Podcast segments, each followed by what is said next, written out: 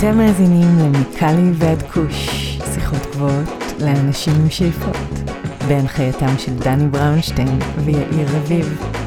הנה, הנה זה מגיע.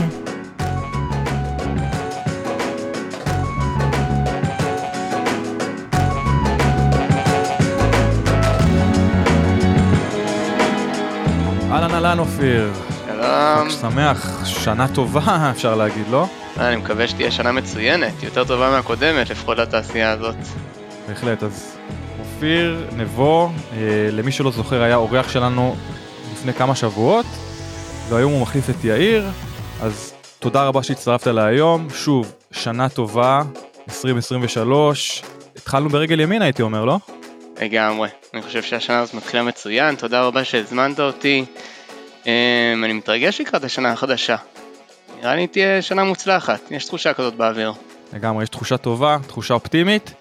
וברשותך אני רוצה לעבור לפרק. השבוע אנחנו מארחים בחור מקסים בשם ג'רמי הורגן, וג'רמי הוא הבעלים של אחד המקומות אה, היותר אה, מגניבים, מוזיקליים שיש לישראל להציע.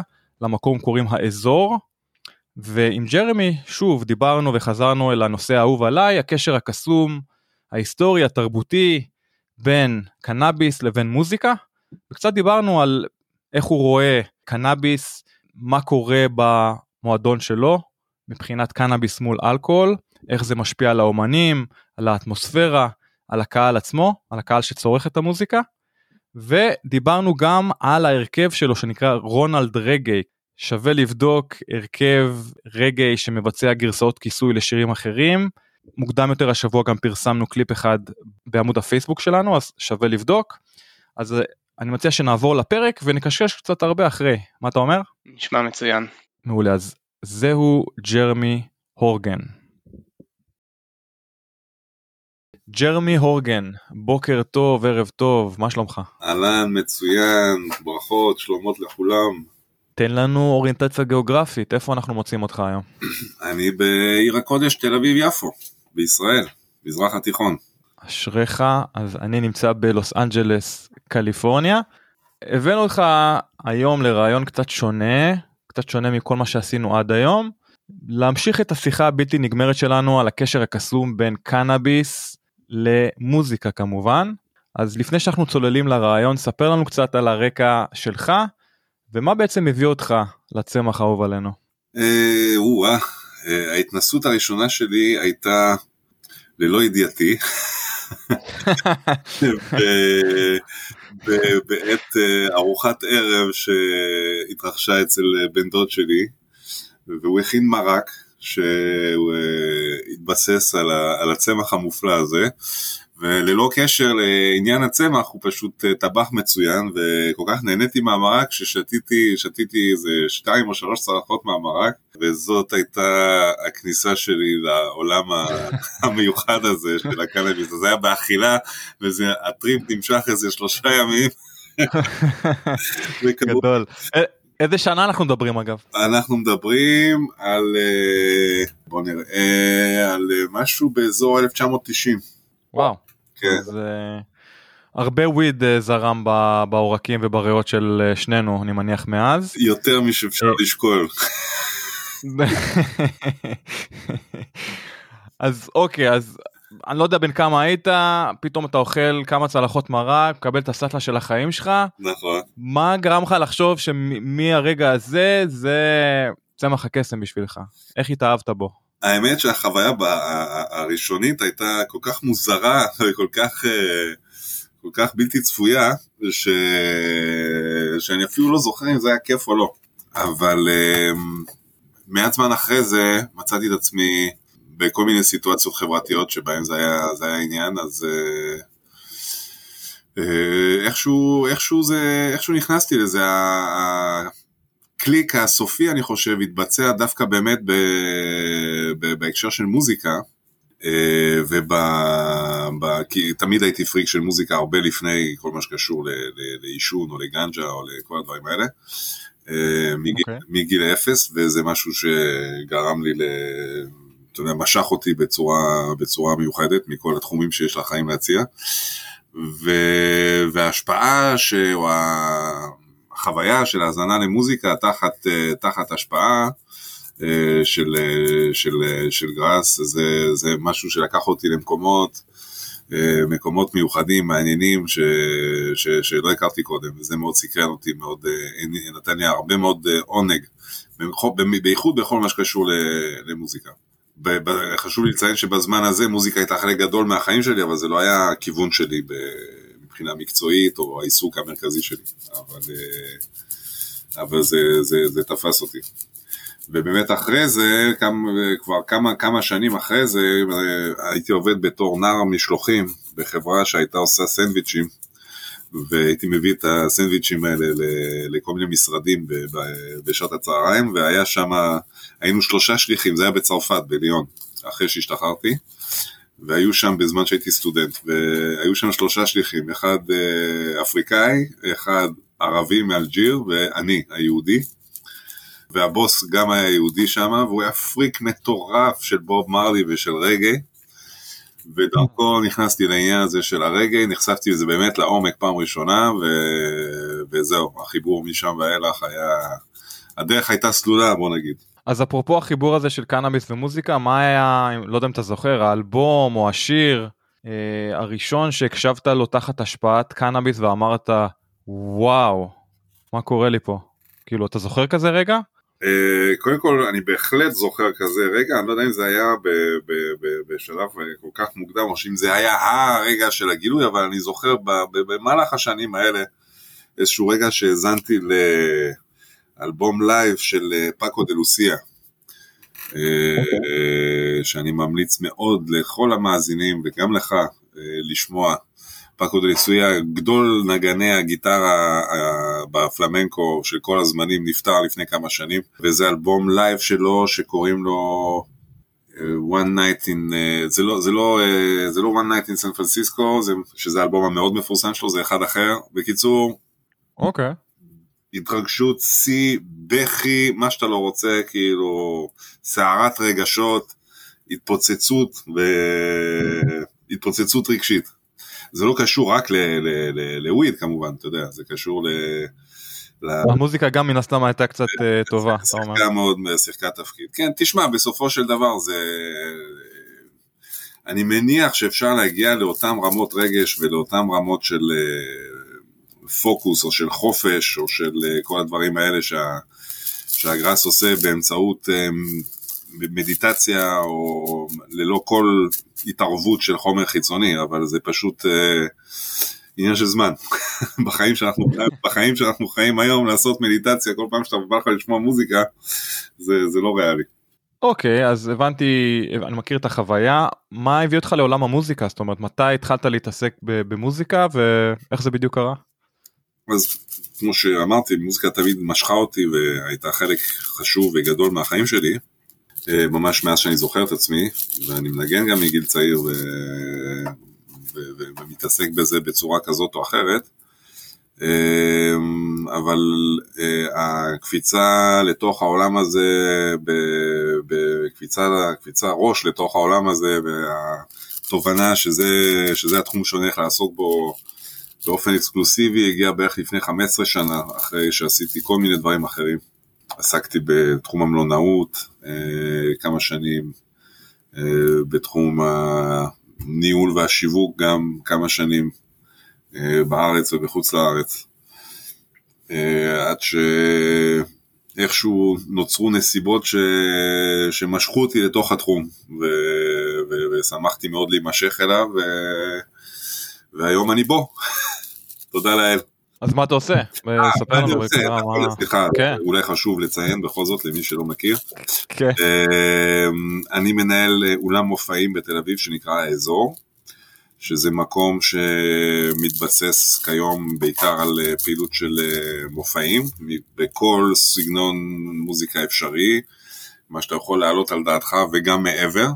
אבל uh, לא רק, גם uh, יש פה גם מסיבות, יש פה גם אירועים uh, מכל מיני סוגים, פרטיים, עסקיים, תיאטרון, סטנדאפ, זה, זה אולם ש, שמתרחשים בו כל מיני דברים, אבל מרכז הכובד זה כמובן המופעים, ולצד זה גם פעילות של ג'מים, אנחנו סוג של מקום שמתכנסים בו הנגנים אה, המקצועיים מאז, מאז שאנחנו קיימים בעצם, מזה, מזה, מזה התחיל המקום, אה, מהיותו מקום מפגש לקהילת המוזיקאים של תל אביב ושל ישראל, ומתוקף כך הם מתנהלים פה גם ג'מים. היום בערב אנחנו נחגוג את חנוכה יחד עם, עם נציגים נבחרים שבאים מכל מיני תחומים של מוזיקה ונוצרים פה ערבובים מאוד מיוחדים, זה, זה, זה למעשה ה... מבחינת הספיריט, זה, ה, זה באמת מרכז הכובד של, ה, של המהות שלנו. אה, ועם השנים כמובן גם מתווסף כל ה... בגלל שזה מקום נחמד, ששומעים בו טוב ורואים בו טוב, ו... וכיף להיות פה, אז מן הסתם גם קורים פה לא מעט אה, מופעים. תן לי דוגמה לשמות של אה, אמנים מוזיקאים מוכרים שמופיעים אצלכם כמובן אני בטוח שתשכח כמה מהם אבל בכל זאת רק לתת לנו מושג כללי. אה, על קצה הלשון יש לי את יצחק קלפטר זה זכר זכר איש יקר מאוד לברכה שהלך מאיתנו לפני שבועיים שהיה פוקד את המקום פה באופן קבוע במשך הרבה מאוד שנים מאז, שהוא, מאז שהמקום נולד עוד אפילו לפני והיה איש יקר מאוד לליבנו, אז אה, יש אותו וכמובן את כל החבורה של כוורת, שזה כולל את אפרים שמיר ו... ו... ודני סנדרסון ואלון אוליארצ'יק, שגם הוא הופיע פה ממש לפני אה, מספר ימים. ומי לא, אתה יודע, כל החבר'ה מהחבורה הזאת, יוני רכטר וזה, ו... אבל עברו פה במהלך השנים די כולם, אתה יודע, מתי כספי, שלמה גרוניך, שם טוב לוי, ירמי קפלן, אה, אני אפילו, בעיקר יש פה את כל האושיות מבחינת נגנים, כלומר, אה, אתה יודע, יוסי פיין ו, ו, וכן הלאה וכן הלאה, וטל ברגמן וכל מיני אה, נגנים שאולי הציבור הרחב פחות מכיר, אבל שבתוך התעשיית המוזיקה הם אנשים מאוד מפורסמים. וזהו באמת היצירה, היריעה קצרה מלהכיל, באמת בשלב כזה או אחר כולם עברו פה, אסף אמדורסקי, שלומי שבן, אה, ציון גולן, אה, you name it. מדהים. עכשיו בהקשר הזה כמה וויד היה נוכח בהופעות אצלכם, אם זה לפני, אחרי או תוך כדי? תשמע, אני חושב שעישון, עישון גראס זה, זה היה פעם איזשהו סוג של משהו מחתרתי. ש... שהיה שמור לקהילת אה, אומנים או כל מיני, אה, לא יודע מה, אה, אקס נרקומנים או בוהמה מסוימת, היום לא נעים לי להגיד, אבל גם דברים הרבה יותר קשים מסתובבים בצורה הכי הכי הכי חופשית שיש, כך שעישון וויד זה דבר שהוא סופר נפוץ. כמובן שיש קורלציה בין, קודם כל צריך להבין שכל סגנון מוזיקה מביא איתו קהל אחר. ואפילו באיזשהו מקום מכתיב קהל מסוג מסוים. אה, האנשים שבאים לשמוע מטאל זה לא אנשים שבאים לשמוע אה, טכנו וזה לא אנשים שבאים לשמוע ג'אז וזה לא אנשים שבאים לשמוע אה, מוזיקה לטינית ו... ויש לך למעשה אפילו תתי, אפילו סתם דוגמה בתוך הרגע, שזה תחום שאני מכיר קצת אפילו יותר לעומק, כי אני בעצמי מתעניין, אז יש לך תתי ז'אנרים, ואתה יודע, מי שבתת ז'אנר הזה לא ילך לשמוע את התת ז'אנר ההוא, ולא יודע, כל מיני כאלה. וואלה. אז יש בהחלט מאפיינים לכל סוג של קהל, ויש סגנונות מוזיקה שבהם אנשים מעשנים יותר, ויש סגנונות מוזיקה שאנשים מדברים פחות, שהם מעשנים פחות, יש כאלה שזה, אתה יודע, רנדומלי, ויש כאלה שיש קשר אבסולוטי, או, או, או לחיוב או לשלילה. אז uh, באמת כל, uh, כל מקרה לגופו, אבל בוא נגיד היום בישראל עם כל, ה, עם כל הרישיונות וכל הדיבור שכבר רץ כמה שנים, הלגליזציה וכל הנורמליזציה ש, ש, שמתרחשת פה מבחינה רעיונית מסביב לדבר הזה, אני חושב שכבר זה מקובל על כולם שמדובר ב, ב, בתרופה ושצריך להתייחס לזה בהתאם. אני חושב שיש פיגור נוראי בין א', מה שקורה בשטח לבין החוק, אבל גם בין תפיסה, פעם החוק איכשהו ייצג את התפיסה הכללית של האנשים, היום אני חושב שכבר לא נשאר מי שמתנגד בכלל לעניין הזה. בהחלט uh, התמעטו האנשים שהם מתנגדים, למרות שאנחנו יודעים שהם עדיין קיימים, בעיקר אם אתה מסתכל על ממשלת, היש... uh, ממשלת ישראל הנוכחית, או הבאה לטובה, או הבאה לרעה. תתפלא, uh, תתפלא, תתפלא. לא מזמן היה? את פייגלין שהוא ימין מובהק שהיה לחלוטין בעד אה, לגליזציה, לא שאני תומך בפייגלין אבל אתה מבין זה אין קשר בין שמאל לימין לבין עניין של לגליזציה. בהחלט. אתה ראית. שהפעם שעברה שהייתה הצעת חוק מי שהפיל אותה זו הייתה המפלגות הערביות. אתה עקבת נכון. אחרי ההתרחשות הזאת? בהחלט, בהחלט. אז מי. שהפיל את ההצעת חוק הזאת שכבר הייתה, כבר זהו, כבר אנחנו עוד שנייה שם, היו אלה המפלגות הערביות שזה הכי הזוי, גם מתוקף זה שהם סוחרים בזה וגם מתוקף זה שזה חלק אינטגרלי מהתרבות שלהם מאז ומימים ימימה, אתה מבין? אז זה, חד בוא משמעית. נגיד ככה, הצביעות חוגגת, וכמו שהרבה פעמים, אל תתפלא אם הממשלה הזאת תביא הישגים בתחום הזה דווקא, כאילו בוא נהיה אופטימיים. תשמע, אני תמיד שומר על אופטימיות, אבל מצד השני, אני, אני חייב להגיד ש... שאני מסתכל על השמות ש... שקובעים את מה שהולך לקרות במדינה הזאת, כמו בצלאל סמוטריץ' ובן גביר ו... וחבריהם, לא יודע, אופטימיות זה לא, מבחינתי אני לא מאוד אופטימי, אבל אני שנייה רוצה לדבר על ז'אנרים, דיבר, דיברנו על רגעי, בכל זאת רגעי, אני חושב שזה הז'אנר היסטורית שמזוהה עם קנאביס, אילו ז'אנרים אחרים קשורים היסטורית לקנאביס ואיך זה בא לידי ביטוי במוזיקה עצמה כפי שאתה רואה את זה? כן, זה נכון שההקשר הראשון ואולי הסגנון מוזיקה שבו מדברים הכי הרבה על הנושא זה, זה, זה רגעי, אבל אה, אני חושב שיש קשר קודם כל ישיר בין עישון קנאביס זה משהו שהוא נפוץ, אתה יודע, במזרח ובאפריקה ו, ובקרב האוכלוסיות של אה, השחורים באמריקה, בראש ובראשונה. במקור באופן, אה, באופן אה, מסורתי בוא נגיד. מן הסתם אנחנו רואים, רואים את זה מופיע ובא לידי ביטוי יותר בסגנונות האלה. יש לא מעט שירים בג'אז דווקא, מתחילת ההיסטוריה של הג'אז, שמדברים על הנושא הזה. אה, The Reefer Song וכל מיני דברים מהסוג הזה. משנות ה-20, משנות ה-30, שבהם זה היה, זה עוד לא היה בכלל, זה עוד לא היה אסור. אבל לא רק, אתה יודע, היה פה במקרה לפני כמה ימים, היה פה באזור אה, מפגש של קהילת האוהדים של אה, Grateful Dead, שזה, אה, אתה יודע, הלהקה שמייצגת אה, אולי בצורה הכי טובה את התנועה של, ה- של האיפים. גם שם, אתה יודע, גנג'ה זה דבר שהוא מאוד נוכח. אולי לא בהכרח מדברים על זה, אבל בקרב מי שמאזין לזה, זה בהחלט חלק, מה, חלק מהציוד שצריך לקחת לאירוע.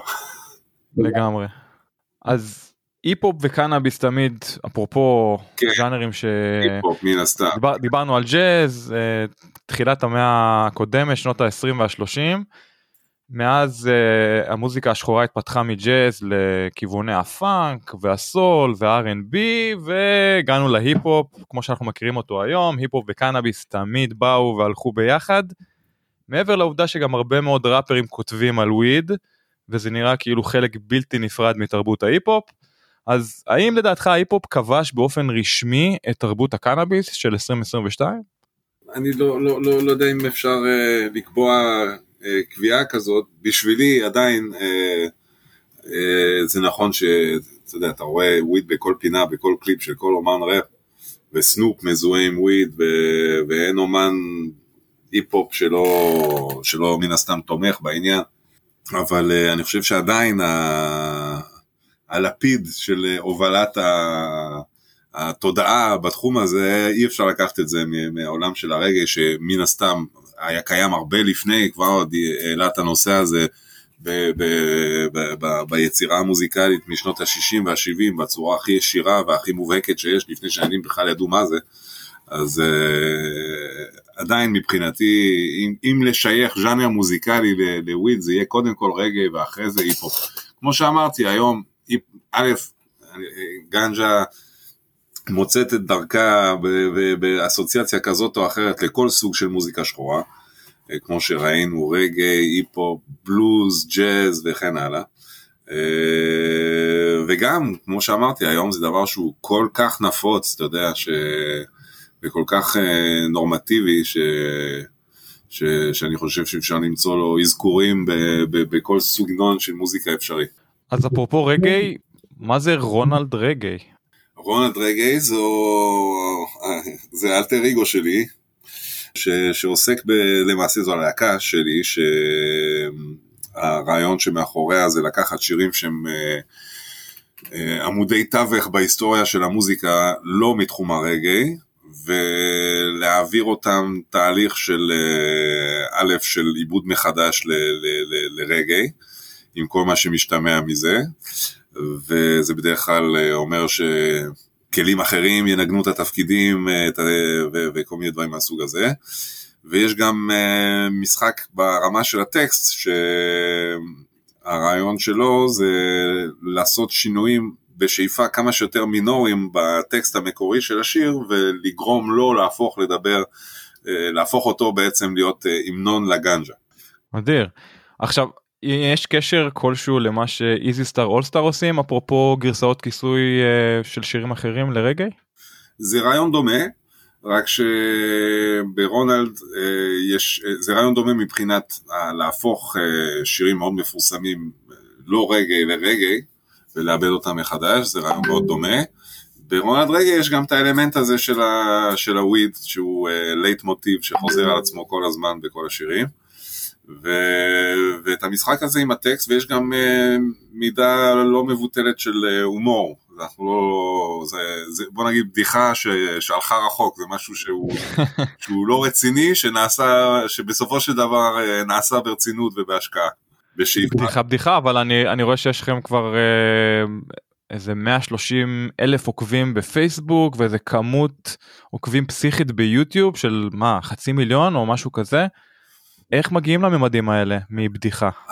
הכל התחיל, האמת שזה התחיל לפני, אבל באיזשהו שלב אה, הרעיון היה להתלבש על בוהמיאן אה, רפסודי של קווין, שזה, אתה יודע, היצירה האולטימטיבית מבחינת אה, מוזיקה מודרנית, אה, שהיא גם יצירה בלי עין הרע לא הכי פשוטה שיש, אבל, ולהפוך אותה, להעביר אותה את אותו תהליך. וכנראה שמשהו שם נעשה נכון, כי איך שהדבר הזה נעשה פומבי, ברמה של, אתה יודע, סיימתי את ה upload, זה התפוצץ ישר בקנה מידה שאף אחד לא ציפה לו, זה אורגני לגמרי דרך אגב, וזה הגיע לבערך 40 מיליון צפיות סך הכל. וואו. ולמרות הסיווג של הסרטון כ-restricted ל-18 ומעלה, ובלי יכולת לפרסם ובלי יכולת לקדם, וכל הדברים האלה, כלומר זה strictly, strictly אורגני. מדהים. אז תשמע, אתה כאמור אה, מייסד ובעלים של אה, באמת מוסד שרץ כבר כמה שנים בשם האזור, ואני בטוח שהרבה מאוד אלכוהול נצרך אצלכם ב, באזור, ובכל זאת שאתה משווה בין אלכוהול ובין וויד, איך אלכוהול משפיע אחרת מוויד בכל מה שקשור לדינמיקה, גם של המוזיקה, גם של האווירה אצלך במועדון, ובכלל של כתיבת שירים, מה נקרא מהנקודת מבט של המוזיקאים.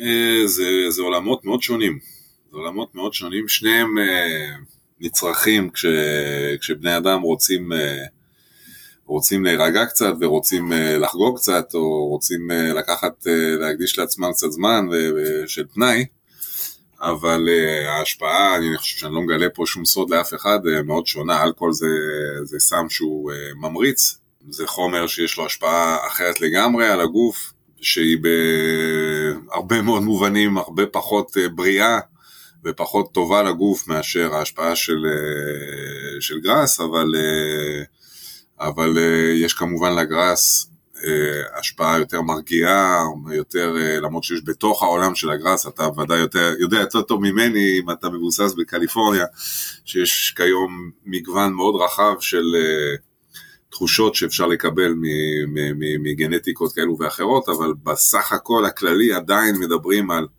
על uh, משהו שנע בין uh, רוגע uh, ושלווה לבין תעופה שגם היא לא בדיוק עצבנית, למרות שגם כשמדובר באפרים למיניהם, זה, זה, זה, זה ממריץ וזה ייתן לך איזשהו סוג של אנרגיה, אבל אין מה להשוות בכלל למה ששכרות של אלכוהול יכולה לעשות. יש גם השפעות אחרות לגמרי מבחינת, אני חושב, על הביטחון העצמי, איך אומרים באנגלית על אלכוהול, liquid courage, יש, אה, יש ביטוי כזה. ולעומת וויד שלדעתך עושה את ההפך או שלא לא בהכרח? אה, אם הוא כבר עושה משהו זה יעשה את ההפך, לא שהוא יוריד ממך ביטחון עצמי אבל הוא יעניק לך מודעות. אה, ש- אה, אתה מבין למה אני מתכוון? זה לא בדיוק אותו דבר. אז איך זה בכל זאת מסתדר עם אה, הופעות ומוזיקה וג'אמינג כאילו בכל זאת זה כן אה, משחרר משהו לא ב- ב- בנגינה. בוודאי, בוודאי. תראה, יש, גם פה צריך אה, כל מקרה לגופו, אם אתה מדבר עכשיו על אה, מטאל טכני שמצריך ממך, או מוזיקה קלאסית שמנוגנת סופר מהר עם דקויות ודיוק בביצוע וכל הדברים האלה, מה שמצריך, אתה יודע, דיוק מוטורי ו- ו- ו- וסופר ערנות וזה, אז להיות כנה, אני לא בטוח שלעשן ג'וינט זה הדבר הכי טוב אה, בשביל להיכנס לפינות האלה, אבל כמובן שכשמדובר ביצירה, או בלקבל השראה, או בלצלול, או בלתקשר עם אחרים, או בלהיות פתוח לרעיונות ולהתנסויות וכל הדברים שנכנסים תחת ההגדרה הזאת, אז זה בהחלט יכול לעזור ולעודד את כל, את כל הדברים האלה. ואיך אתה רואה את הדינמיקה הזאת אצלך במועדון אגב אה, וויד מול אלכוהול מצד אחד חומר חוקי אמרת ממריץ אה, שאם נצרך בכמויות גדולות מדי גם יכול אה, לגרום אה, ונזק. אה, לדברים פחות לנזק או לדברים קצת פחות חיוביים נקרא לזה ככה ומצד שני צמח שהושמץ אה, 80 שנה או אפילו יותר אה, עם מעמד לא חוקי ובכל זאת קשור מאוד היסטורית למוזיקה. איך אתה רואה את הדינמיקה הזאת בין אלכוהול וקנאביס האם מוזיקאים יותר נוטים לצריכת אלכוהול אולי לקנאביס אולי ערבוב של שניהם קודם כל, אני חייב לתת לך פה תשובה עם, uh, מפוצלת, בגלל שיש לי מצד אחד את הכובע של מנהל מועדון, שאוי ואבוי אם לא היה את האפשרות למכור אלכוהול, לגמרי. בגלל שבלי זה לא היה פה לא חשמל ולא מיזוג אוויר ולא מגברים ולא מוזיקה ולא היה פה את התו הראשון. בסופו של דבר המקום מתקיים מלמכור אלכוהול, ועם כל הדיון שמסביב ל- ל- ל- ל- למנגנון הזה, זה בסופו של דבר המציאות הכלכלית שאני חי בה, ולא רק זה, אני צריך להצטיין בה.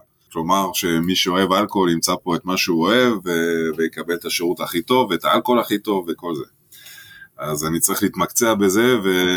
ו... ו... אז סליחה זה לא קצת סותר מבחינה עסקית ותן לי להסביר כי מצד אחד אתה חייב למכור הרבה אלכוהול בשביל לשרוד כלכלית ועסקית מצד שני כולנו מסכימים שקנאביס ומוזיקה זה, זה שילוב שמימי אבל מצד שלישי גם וזה גם הוכח פה בקליפורניה לרוב צרכני קנאביס או שיפסיקו לחלוטין עם צריכת האלכוהול שלהם או שיפחיתו אותה דרמטית.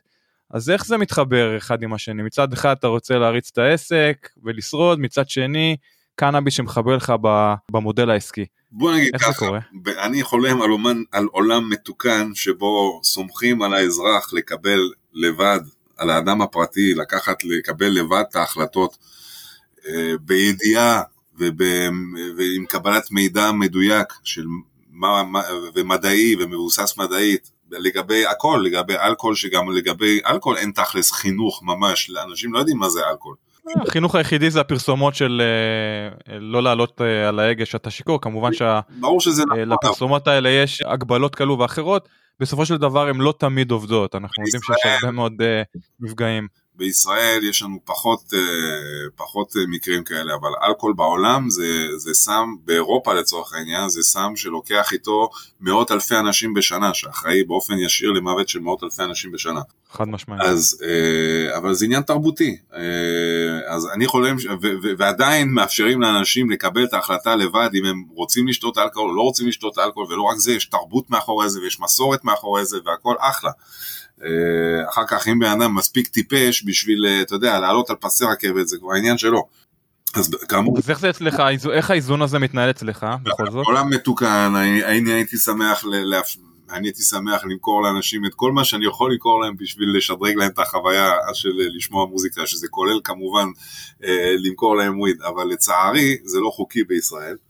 אז אני נאלץ להתפרנס ממכירת אלכוהול, ושזה, תשמע, חייבים להבין, זה לא, העניין של העישון הוא לא רלוונטי, אני רואה פה קהלים מכל הסוגים, עניין של העישון רלוונטי לגבי הרבה מאוד אנשים, אבל שוב, יש גם קהילות של, של, של אה, מאזיני מוזיקה שא' או לא מעשנים בכלל, אתה יודע, אם זה חבר'ה שאוהבים, ל- סתם אני לוקח בתור דוגמה, אה, לרקוד סווינג, שזה מדובר בדרך כלל בכל מיני חבר'ה שאתה יודע, בעולם ההייטק וזה, שהם בכלל לא מעשנים לא את זה ולא את זה. או כל מיני, אתה יודע, מטאל ורוק וכאלה, שזה גם בדרך כלל הייטקיסטים שמעניין אותם וזה, ושם אף אחד לא מעשן, גם לא שותה לצורך העניין. או אה, ערבי, או קהילות של רוסים שמפרקים לך את הבר ולא מעשנים בכלל, או קהילות של אה, אנשים שבאים לשמוע דאנסהול שמעשנים גנג'ה בטירוף שלהם וגם שותים. אתה יודע, באמת, זה כל, כל קהילה לגופה, אבל אתה רואה, אתה רואה, אתה רואה די את הכל, כאילו, אה, גם את המעשנים, גם את השותים, גם את האלה שכלום. all walks of life. מדהים. התימנים שלא עושים גת, שזה דרך אגב סופר לא חוקי באמריקה. נכון, אבל בישראל זה חוקי, נכון? המעמד של גת בישראל הוא עדיין חוקי. נכון, לא רק באמריקה, גם באירופה זה אותו מעמד כמו קוקאין בדיוק, ובצדק, כי זה אותה השפעה. אבל בישראל יש קהילה שזה חלק מה, מהמסורת שלה. ולכן יש החרגה בקטע הזה, אז יש פה, יש פה עניין תרבותי, איך שלא נסתכל על זה. אז בוא שנייה נפנטז ונשוט לשנת 2030, נגיד ותהיה לגליזציה בישראל, איך אתה רואה אם בכלל שיתופי פעולה עסקיים בין תעשיית המוזיקה לתעשיית הקנאביס? הם אה, מתבקשים. תשמע, ברגע שקנאביס הופך להיות מוצר חוקי, אז כל העניין של מיתוג נכנס לתוך התמונה. כשמדובר במסחר בקנאביס בקנה מידה של מדינה, זה, זה ביזנס. וכשיש ביזנס, אז יש פרסום, וכשיש פרסום, יש מיתוג, כשיש מיתוג, יש, יש כסף, העניינים, העניינים קורים. אני, סתם לדוגמה, ביום שיש לגליזציה בישראל, אני לא רואה שום מניעה עקרונית ש brand של קנאביס שרוצה להתבלט ייתן עכשיו endorsement ל... לא יודע מה, דג נחש, או אה, איך קוראים להם, Infected Mushroom, או אפילו ברי סחרוב, שזה דבר ידוע שהוא מעשן גנג'ה, וישב גם בכלא על, על, בשנות ה-80 וכולי, והוא הבן אדם הכי מיינסטרים ואהוב בישראל. לא חסר עוד דמויות של, של אנשים, אם יש לך את אהוד ברק שיושב בדירקטוריון של חברת קנאביס שבמרכאות התרסקה, לפי מה שהבנתי, אז אני לא רואה שום מניעה עקרונית של אומן אה, לבוא ולהיות פרזנטור של אה, סטריין או של, אה, או של אה, חברה כזאת או אחרת שקשורה לתחום הזה. אם הם עושים פרסומות לבזק ולבנקים ולביטוח ואני לא יודע מה, אז uh, למה שלא יעשו פרסומת לדבר שהוא קרוב לליבם, במידה וזה חוקי, שלא לדבר על הראשוניות של זה, לא רואה שום בעיה שזה יקרה. בזמנו כשהשיר של רונלד רגי, ש Jamaican Rhapsody, נהיה, נהיה עניין והתפרסם בעולם, פנה אליי איזה מישהו לעשות strain של, של, של וויד על שם רונלד רגי. זה בסוף לא, לא קרה, לצערי, אבל אולי, אולי יום אחד. אז בוא נעבור שנייה אליך, איך אתה צורך את הוויד שלך? Uh, one spliff a day, keep the doctor away. זה מה שאומרים בג'מייקה. אז שנייה, בבנג או בג'וינט, עם טבק, בלי טבק? אני אוהב לעשן ג'וינט עם לא הרבה טבק, אבל בכל זאת קצת. וזהו, שוב, תלוי בנסיבות, תלוי באג'נדה, תלוי מה יש לי לעשות, אם אני אלך עכשיו לעשות ספורט, או אם אני אלך עכשיו לשבת על מספרים, או אני לא יודע מה, אני אעדיף לחכות לזמן יותר מתאים. אבל אם אני עכשיו יושב לעשות uh, בינג' של, uh, של נרקוס, אז יש סיכוי טוב שאני אדליק ג'וינט. גדול. אז איזה זנים אגב מבחינתך מה מה אתה אוהב ריחות או ארומות שאתה נמשך אליהן במיוחד? אין לי אין לי אני לא מחזיק ברישיון אז אוקיי אני אני זורם עם הזרם אבל קודם כל אני סקרן מה שהאספקט שהכי חשוב לי יותר מההשפעה אפילו זה הארומה. אוקיי. הארומה הטעם שוב אפילו יותר מההשפעה. יש איזה ארומה אגב שמדברת עליך יותר מכולן אם זה תפוזים או גז או סקאנק או וואו אה, קצת אה, פיין של ג'ק הרר כאילו יש איזה משהו שמושך אותך במיוחד. ג'ק הרר שהיה דרך אגב יהודי והפעיל הראשון ללגליזציה לפי מה שהבנתי. אחד הראשונים בהחלט. על שמו, על שמו הזן. בהחלט שם מיתולוגי פה בתעשייה הקליפורנית ובכלל בצפון אמריקה. תשמע, אני שוב, אני אוהב ל... זה כמו שתשאל אותי מה אני מעדיף, אה, שניצל או סושי. אני, אה, אני אוהב לגוון, אני אוהב לטייל בטעמים. אה, אני יודע שזה פחות סקסי, אבל אני בדרך כלל מתחבר לכל מיני היברידים יותר אפרים. היברידים, אוקיי. אפרים, עם, כן, כל מה שקשור לפירות הדר בתוך ה... זה יש לפעמים בזנים מסוימים טעמים אפילו של מנגו. אה, דברים שבאים בדרך כלל מהאזורים הטרופיים. הזן הכי טעים שיצא לי אי פעם לטעום נקרא Blue Mountain OG Kush, וזה מגדל בחלקים היותר גבוהים של ההר שנמצא ליד קינגסטון, יש שם רכס הרים שהכי גבוה שבהם זה ה Blue Mountain, ויש שם אקלים אה, קצת יותר אה, דומים לצפון קליפורניה בגלל הגובה של זה, ומגדלים שם איזשהו זן ממש ממש טעים, מה שהם קוראים entertainer weed. גדול. דרך אגב הבחנה מצחיקה בגלל שבארץ כשהם אומרים על מישהו שהוא מוזיקאי או שהוא אומן אז uh, השם נרדף לטפן בגלל שכל המסביב זה הייטקיסטים וזה. אבל בג'מייקה כשאומרים אנטרטיינר על מישהו שהוא אנטרטיינר הכוונה שהוא מפוצץ בכסף. אז זה הפוך בקיצור בישראל ובג'מייקה. אפרופו ג'מייקה יצא לך לבקר? אה, יצא לך לספוג קצת מתרבות כן, הקנאביס של ג'מייקה? נסעתי עם חברי הטוב יאיר והמתופף של אה, רונלד רגע, נסענו ו... ויצא לנו להסתובב שם במשך חודש, להתחבר עם כל מיני אנשים מקומיים, היה סופר סופר כיף, סופר מעניין. מי שמחפש הרפתקאות ולא מפחד מ... מהרפתקאות, יכול, יכול לנסוע. אגב בניגוד לפעם היום קנאביס נחשב חוקי בנוסף גם לפסיכדלים כמו פסילוסיבין. אה, מתי אתה ביקרת שם ואיך איך הייתה החוויה הזאת אה, נקרא לזה האם יצא לך אה, להיתקל ברשויות החוק? לא, לא יצא, ההיתקלות היחידה שהייתה זה שהגענו לאיזה כפר ואנחנו קולטים איזה מישהו מדבר שיחת נפש עם שוטר ואני לא מגזים אם אני אומר לך שיש, היה לו ספליף ביד של 30 סנטימטר.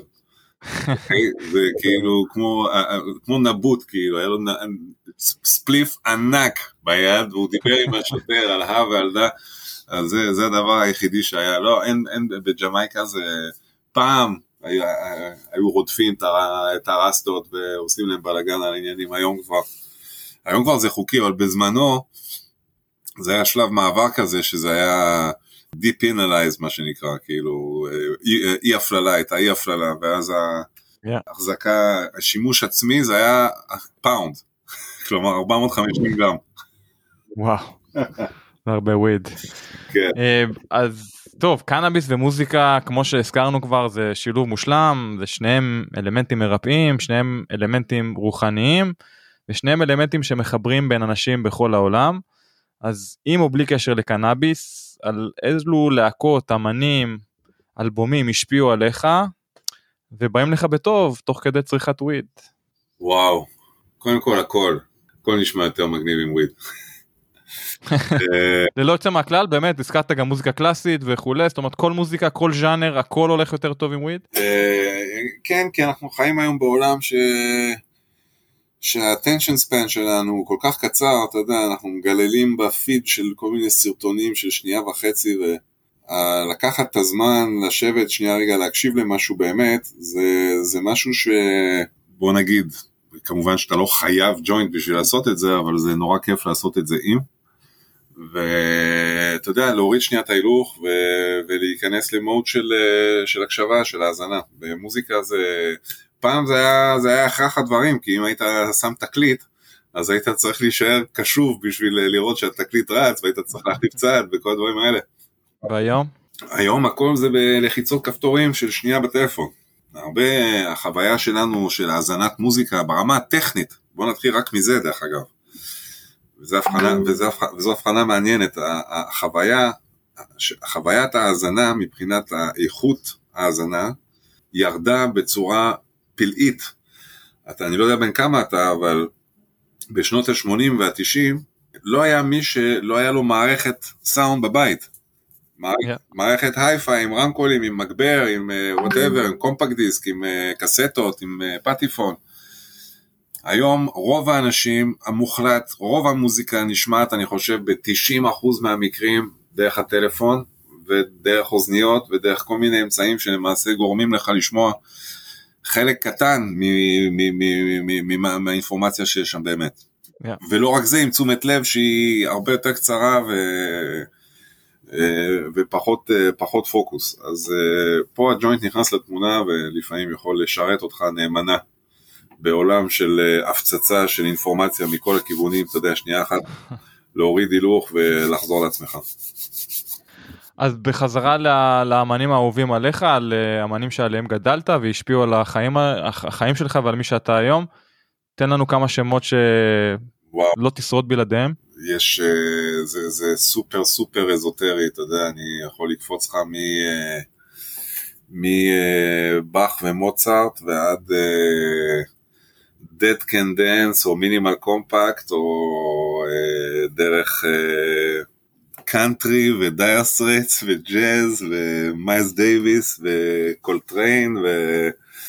ו... אתה יודע, גם במוזיקה אלקטרונית, אה, לא יודע מה, New York house, לואי וגה, Masters at Work, יש לי אינסוף שמות באינסוף כיוונים, אני, אני מתעניין בהרבה מאוד דברים. ש... יש איזה ז'אנר או, ש... או יש איזה ז'אנר שאתה לא אוהב אגב? אני בדרך שאתה לא מתחבר אליו? פחות מתחבר למוזיקה מסחרית, כלומר מה שקשור okay. אוקיי. לפופ, אה, אבל אה, חייב להודות שבשנים האחרונות אני, אני מתחבר גם לזה. יפה. או, או, שהפופ, אז... או שהפופ אה, משתפר, או שאני מתרכך, אני לא יודע. אולי גם וגם. כן. אז... סטיבי וונדר דרך אגב, סטיבי וונדר. אחד הגדולים, כן. אם לא הגדול מכולם. לגמרי. שהצליח להביא הרבה מאוד אושר לתוך פופ. כאילו ליצור פופ עם מוזיקה שיש בה הרבה מאוד uh, התוכן, כאילו זה לא, זה, לא, זה לא עניין של מה בכך המוזיקה שם. חד משמעי. אז אחרי הכל, מהי ברירת המחדל שלך, אלכוהול או weed? נגיד בערב ממוצע, חד, או ב- בערב... חד משמעית weed, אני, אני צורך מעט מאוד אלכוהול, יש לי חיבה ל- לרום, בגלל שיצא לי להפלינג כמה שנים. עם אנשים okay. אוקיי. שהיו אה, חזק בקטע, אז אה, נדבקתי בחיידק ו... ו... ומתברר שיש עולם שלם מאחורי העניין הזה של רום. עם uh, מקורות שונים ומסורות שונות ושיטות הכנה שונות ו, וזה, ו, והרבה הרבה הרבה מאוד מסורת של מאות שנים ואנשים בדרך כלל, אתה יודע, נעצרים ברום וקולה, אבל uh, יש ברום לא, לא פחות uh, עניין מאשר בוויסקי. ובשנים האחרונות קצת נכנסתי לזה, ווואלה, חייב להגיד, רום זה גם סבבה. לא מזלזל ברום.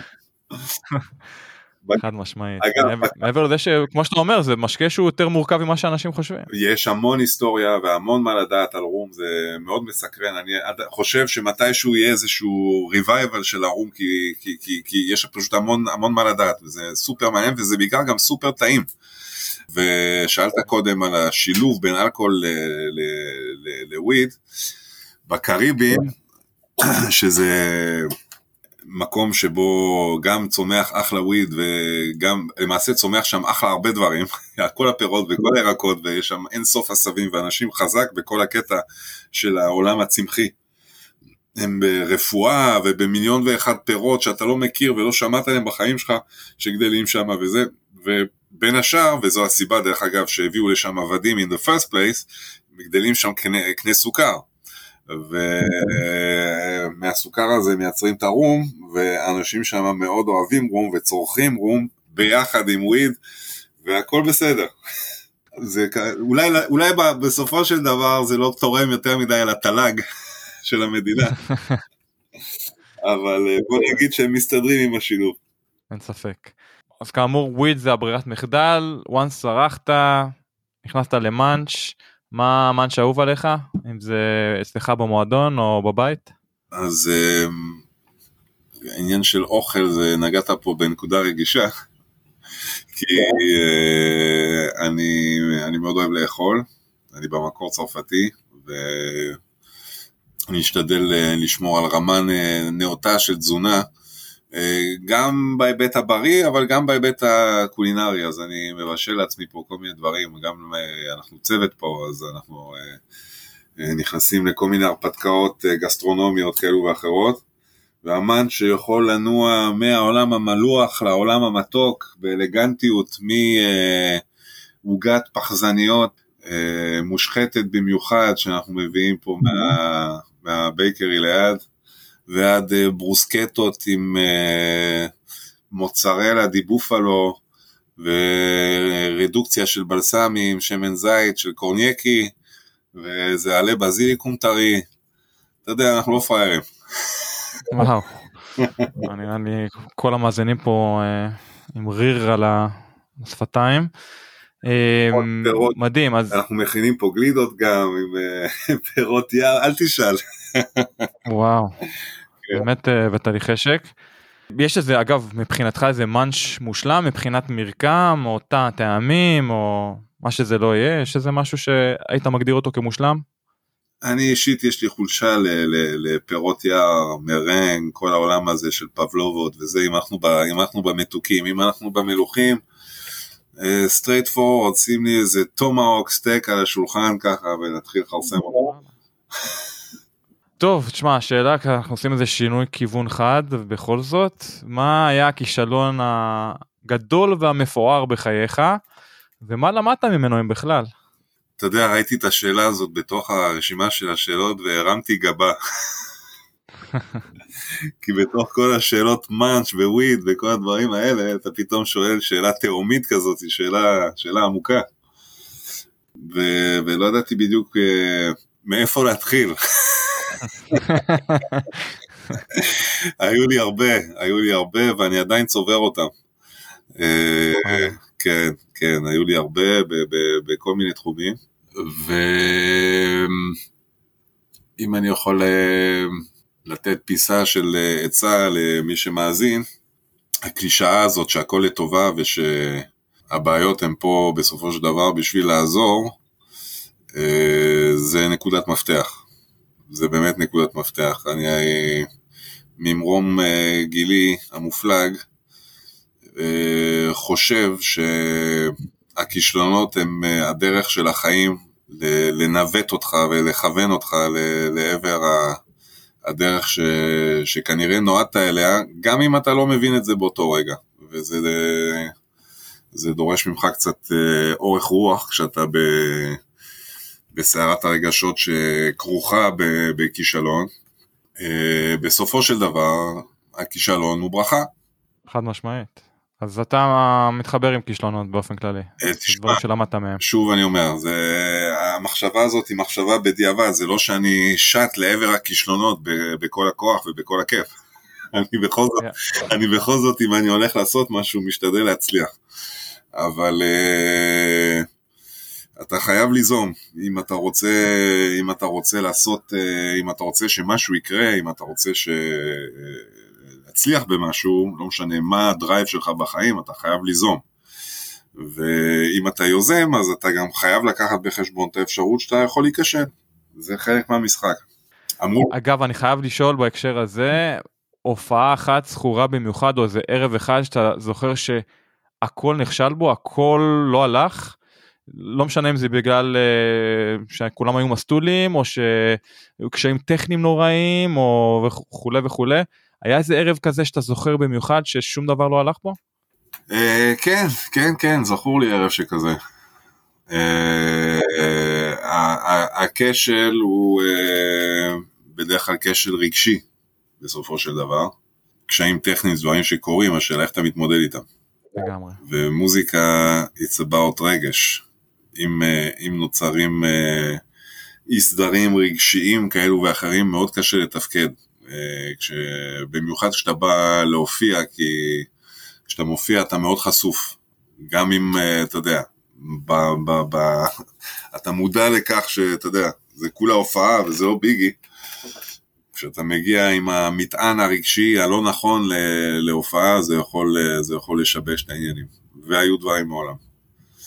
אבל בסדר, גם זה חלק מהעניין, אתה יודע, לומדים. אבל יש גם את הכיוון ההפוך, לא? את, ה... את, ה... את הערבים האלה שהכל מתחבר, גם רגשית, גם טכנית, פתאום יש מין קסם כזה על הבמה. ברור, ובשביל זה, זה אתה עושה את זה. בשביל זה אתה עובר דרך אה, חתחתים עד שאתה מגיע ל... לרגעים האלה.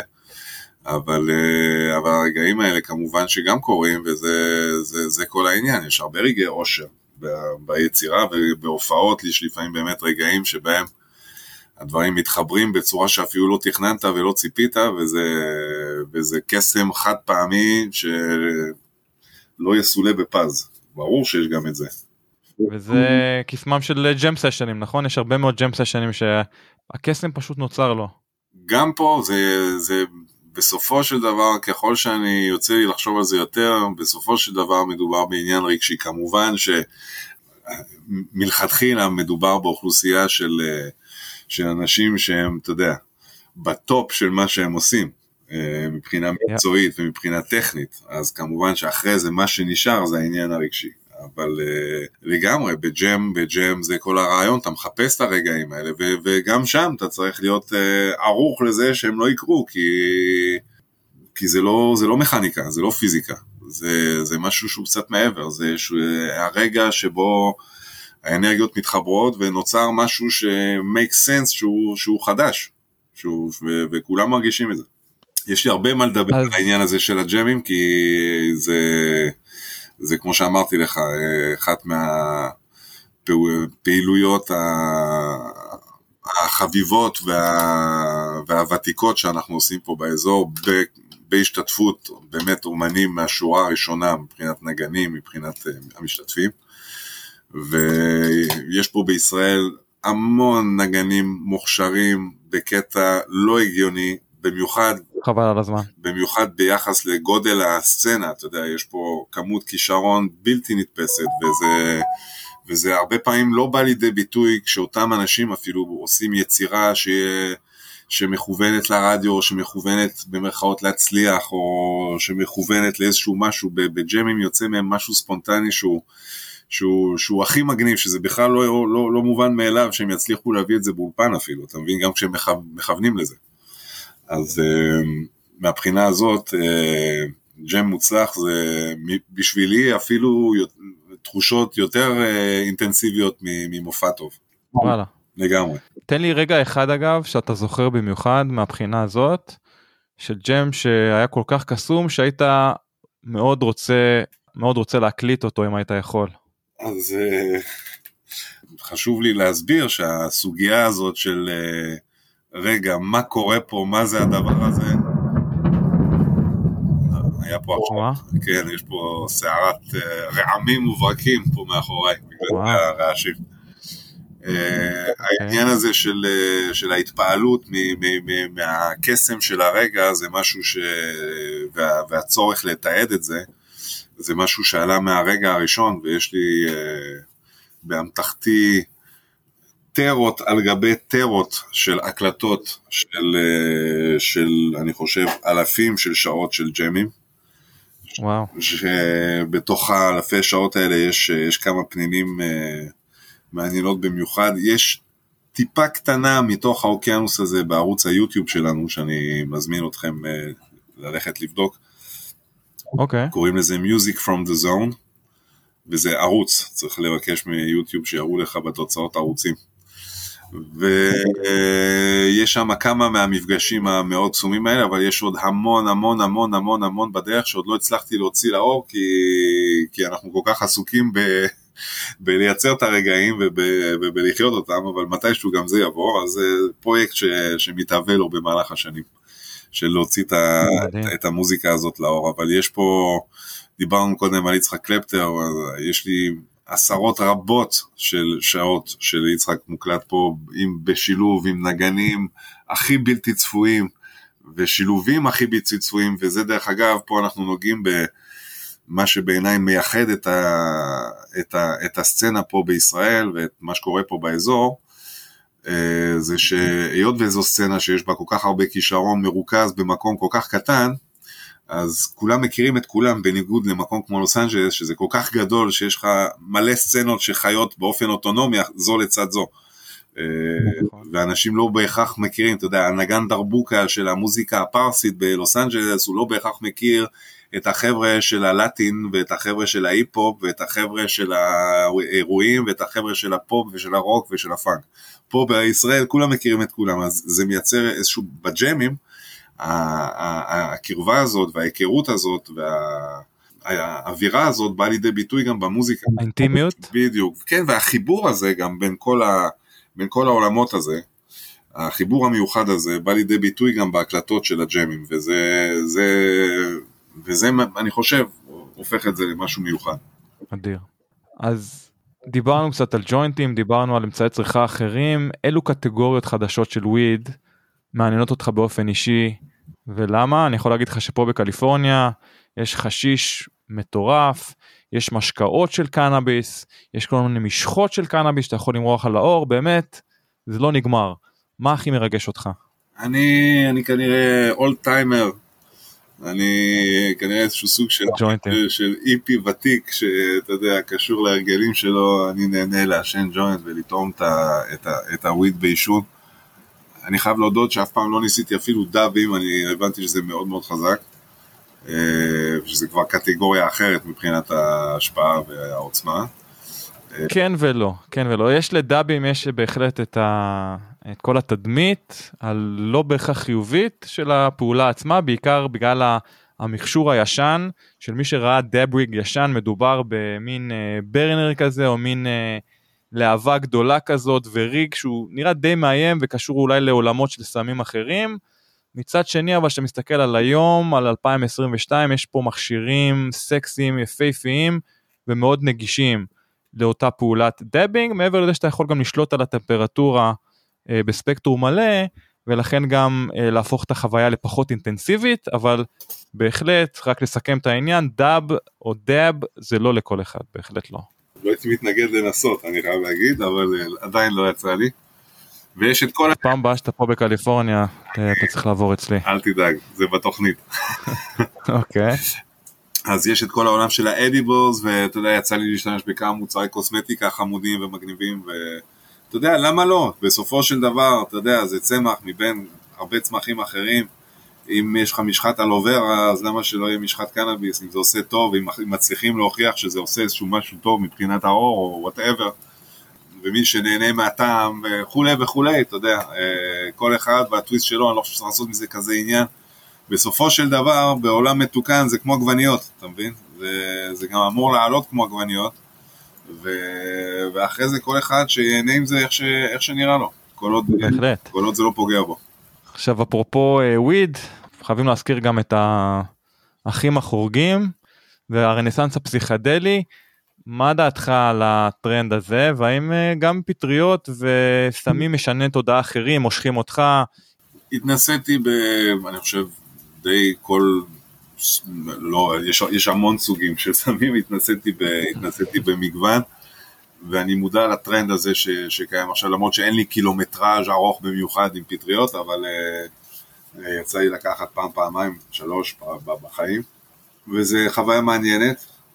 לקשר את זה אוטומטית לשינוי תודעה וכל מיני דברים, אתה יודע, הרי גורל מסוג זה, באופן אישי אני קצת אה, נרתע מה, מהגישה הזאת. אה, אני, הגישה שלי הייתה יותר אה, רקריאטיבית, למרות שיש היום אה, מחקרים שמוכיחים שבפתולוגיות מסוימות זה, זה, זה בהחלט עוזר וזה פותר לאנשים כל מיני בעיות וזה מבורך, אתה יודע, כל מה, ש, כל מה, ש, כל מה שטוב ועוזר לאנשים ו, ויודעים שזה שזה לא דיבורים באוויר, אלא דברים שנתמכים במחקרים, אז בוודאי שלמה לא. באופן אישי, ברמה האישית שלי, אני צריך להיות בתפקוד גבוה די אה, שבעה ימים בשבוע, 24 שעות ביום, 365 יום בשנה, אז אני לא כל כך אה, יכול להרשות לעצמי אה, לקחת פס וללכת לחקור מחקרי רמות תודעה כאלו ואחרות. אז אני הרבה שנים כבר לא התעמקתי בנושא הזה, אבל אני כן מודע לעניין ש... שיש מסביב ל... לכל מיני חומרים מהסוג הזה, עם פיוטה וקקטוסים כאלו ואחרים, אה, בחוגים של אנשים שמתעניינים בפסיכולוגיה, בפסיכיאטריה וב... ובמודעות וב... ובכל מה שקשור למחקר. מחקר המוח וה... והמודע... והתודעה והדברים האלה. אגב, מהבחינה הזאת, אתה חושב שאפשר לנהל אה, אורח חיים רגיל עם וויד בצריכה יומיומית? איך זה פועל עליך? זה מפריע לך ביום יום? זה עוזר לך ביום יום? אין ארוחות חינם, אוקיי? מה שמעניק אנרגיה וממריץ אותך, בסופו של דבר גם מעייף אותך, מה שמרכז אותך, מפזר אותך, מה שגורם לך להתרגש, בסופו של דבר הופך אותך ליותר uh, כהה מבחינה רגשית. אז צריך להיזהר עם זה, יש, uh, יש, uh, יש עניין של uh, מינון קודם כל, ויש עניין של מודריישן, שזה אני חושב שמשהו שהוא חשוב, הוא חייב להיות חלק אינטגרלי בגישה לכל דבר, ש, ש, לכל דבר בחיים, כולל סוכר, כולל שעות שאתה עומד מול מסך, כולל... לגמרי. כמה זמן אתה נחשף לטלוויזיה, כולל uh, כמה זמן אתה מקדיש uh, למה ולאיזה פעילויות, uh, ו, ו, וכן הלאה וכן הלאה. אז כל אחד, ו, ו, ואולי לפני כל זה יש עניין אישי. אנחנו, אתה יודע, השאלה היא שאלה מאוד כוללנית. בסופו של דבר, אנחנו... אה, אנשים אינדיבידואלים עם דברים שהם אולי נכונים לגבי רוב האנשים, אבל בכל דבר יש יוצא מן הכלל, יש אנשים שאסור להם להתקרב לוויד בשום פנים ואופן, אנשים שיש להם בעיות פסיכולוגיות כאלו ואחרות או פסיכיאטריות כאלו ואחרות, שזה יכול לעורר אצלם, אה, אה, או, או שמשתמשים בתרופות כאלו ואחרות, שהשילוב של התרופות האלה עם וויד לא נחקר מספיק, או שנחקר והוכח כלא מומלץ. וכל הדברים האלה. אז אין, אין פה, ויש אנשים שבלי שום קשר, אתה יודע, אין להם את הנטייה הטבעית ליהנות מזה, כמו שיש אנשים שלא נהנים משתיית אלכוהול, ויש אנשים שנהנים מדברים מסוימים, ואנשים שלא נהנים מדברים מסוימים. אז, yeah. כן. אז צריך ממש לקחת את הדברים פה עם פינצטה ולא לצאת ב, ב, בשום הכללה. אני יכול להגיד לך מה עובד לי, אה, אבל גם ראיתי את זה עובד פחות על אנשים אחרים, יש, אה, יש אנשים שלדוגמה ייהנו לעשן ג'וינט לפני שהם ילכו לעשות מאמץ פיזי, אני פחות נהנה מזה. אה, יש באמת, גם אני. יש את, אה, יש את all walks of life. בהחלט, one size fits all לא מתאים ב... לא בדברים האלה. בתעשייה שלנו, כן. לא, זה לא, לא, לא בדברים האלה, ואני חושב שיש סכנה אולי של כן אתה יודע, ואני אומר לך את זה בתור סטלן ופרו-לגליזציה וכל מה שאתה רוצה, ותקרא לי איך שאתה רוצה, אני עדיין חושב שיש אולי סכנה של, עכשיו שזה, שזה, שזה נהיה חוקי, של אולי אובר נורמליזציה גם. יכול... דיברנו על זה לא מעט בתוכנית, גלוריפיקציה ועודף רומנטיזציה של הצמח. בדיוק. שזה... אה, שאופיינים להרבה מאוד פעילי לגליזציה כאמור. שזה, שזה האפטר אפקט של, ה, של, ה, של ההכפשה, אתה יודע. זה... עד שבסופו של דבר זה יחזור להיות uh, מה שזה אמור להיות. ייאמר לזכות ההולנדים, אני חושב שהולנד זה דוגמה מעניינת, שאף פעם לא אסרו את זה, וזה תמיד היה בגדר משהו שקיים, שכולם יודעים עליו ויודעים בדיוק מה זה עושה, ועובדה שההולנדים לא צורכים הרבה קנאביס. זה נכון. כן, זה, זה לא בדיוק חוקי שם, אבל זה גם לא לא חוקי שם, המשטרה שם כאמור מעלימה עין כבר עשרות שנים ואין באמת שום הגבלה שם לצרוך או לעשן את הצמח הזה ועדיין אה, מבחינת אחוזי צריכה אין שם באמת אה, גידול בהשוואה למקומות אחרים בעולם ההפך דווקא. ואני רק רוצה אולי לחתום עם איזה כתבה שיצא לי לקרוא לא מזמן קראו לזה, Weeds. Okay. אוקיי. כתבה ש... אני חושב בוושינגטון פוסט או משהו כזה, ש, שסיפרה על הקשר ההיסטורי בין יהודים לגראס, לוויד. וזה קשר שרץ הרבה הרבה הרבה שנים, לידיעתם של uh, המנהיגים הרוחניים, הדתיים והפוליטיים שיש לנו כרגע. אם הם רוצים אסמכתאות בנושא, אז יש בשפע, אם זה ב... שימוש וייצוג וציון של הצמח בכתבי הקודש ובמקדש עצמו, ועד להוכחות ארכיאולוגיות ש, ש, ש, ש, שמראות בצורה חד משמעית שהיה פה שימוש בקנאביס כבר לפני עשרת אלפים שנה פה. בהחלט, גם על זה דיברנו, ובכלל הקשר אה, הישיר או לא ישיר בין אה, הרנסאנס הפסיכדלי לקהילה היהודית, היה פה לא מזמן כנס שנקרא Jewish Psychedelic Summit. וואלה. אה, שדיבר בדיוק על הקשר הזה, אה, והקשר הזה הוא קיים, אמיתי, אנחנו כאמור מראיינים הרבה מאוד דמויות גם מתעשיית הקנאביס וגם מתעשיית הפסיכדלים, ויצא, בלי להתכוון, יצא שרובן אה, הן דמויות יהודיות, אז בהחלט הרבה יהודים בתחום, ישראלים ויהודים. כן, הם מחפשים להבין את עצמם. חד משמעית. מעבר לזה שאני חושב שאתה מדבר על רוחניות גם, אני חושב שאפשר אה, אה, לקשור אותה גם ביחד בהרבה מאוד אה, בחינות. בוודאי זה עונה על אה, אותו צורך של האדם להבין את אה, משמעות אה, קיומו בצורה כן. ה- היותר עמוקה מאשר, אה, אתה יודע, ליהנות מהחיים, לאכול, לשתות, אה, לצאת, לנפוש אה, ולאגור דברים. חד משמעית. שזה אני חושב צומת שהרבה אנשים שיש להם הכל בקליפורניה, שזה אחד המקומות העשירים בעולם, אז זה צומת מחשבתית שהרבה אנשים מגיעים אליה בקליפורניה. כאילו יש להם הכל, מה עכשיו? אתה יודע, אז הם מחפשים תשובות בדברים האלה. ואגב, אם שאלת מה עכשיו בקליפורניה, אז uh, אפשר להגיד שה Cali sober, Cali sober זה בעצם תנועה חדשה או טרנד חדש שהתחיל פה בקליפורניה, שבעצם קוראת לאנשים להפחית את צריכת האלכוהול או אפילו להפסיק אותה לחלוטין, ומצד שני להגביר את אה, צריכת הקנאביס ו/או הפסיכדלים באופן uh, נקרא לזה uh, מבוסת. אבל זה בהחלט תנועה שקוראת לאנשים לשתות פחות אלכוהול ולצרוך יותר פסיכדלים. וואלה. חשבתי שתגידי שקוראת לאנשים לא לצרוך שום דבר, אם זה סובר. לא, לא, לא, לא, לא. אז זה, זה, ככה אנחנו קוראים לעצמנו סובר, זאת אומרת שבעצם צרכנים שלא לא שותים אלכוהול מוגדר, מוגדרים כסובר, אבל מצד שני הם מפצים על זה בדרכים אחרות. אז זה לפחות מהזווית שלי הקליפורנית. ג'רמי לפני שאנחנו מסיימים איך אפשר לעקוב אחריך באופן אישי וגם אחרי האזור ורונלד רגי. אז רגע לפני שאני נותן לך את כל הפרטים החשובים האלה אני רק רוצה יש לי בקשה קטנה. אני, בטח. אני שמעתי על uh, זן באמריקה שמסקרן אותי ולו רק בגלל השם שלו.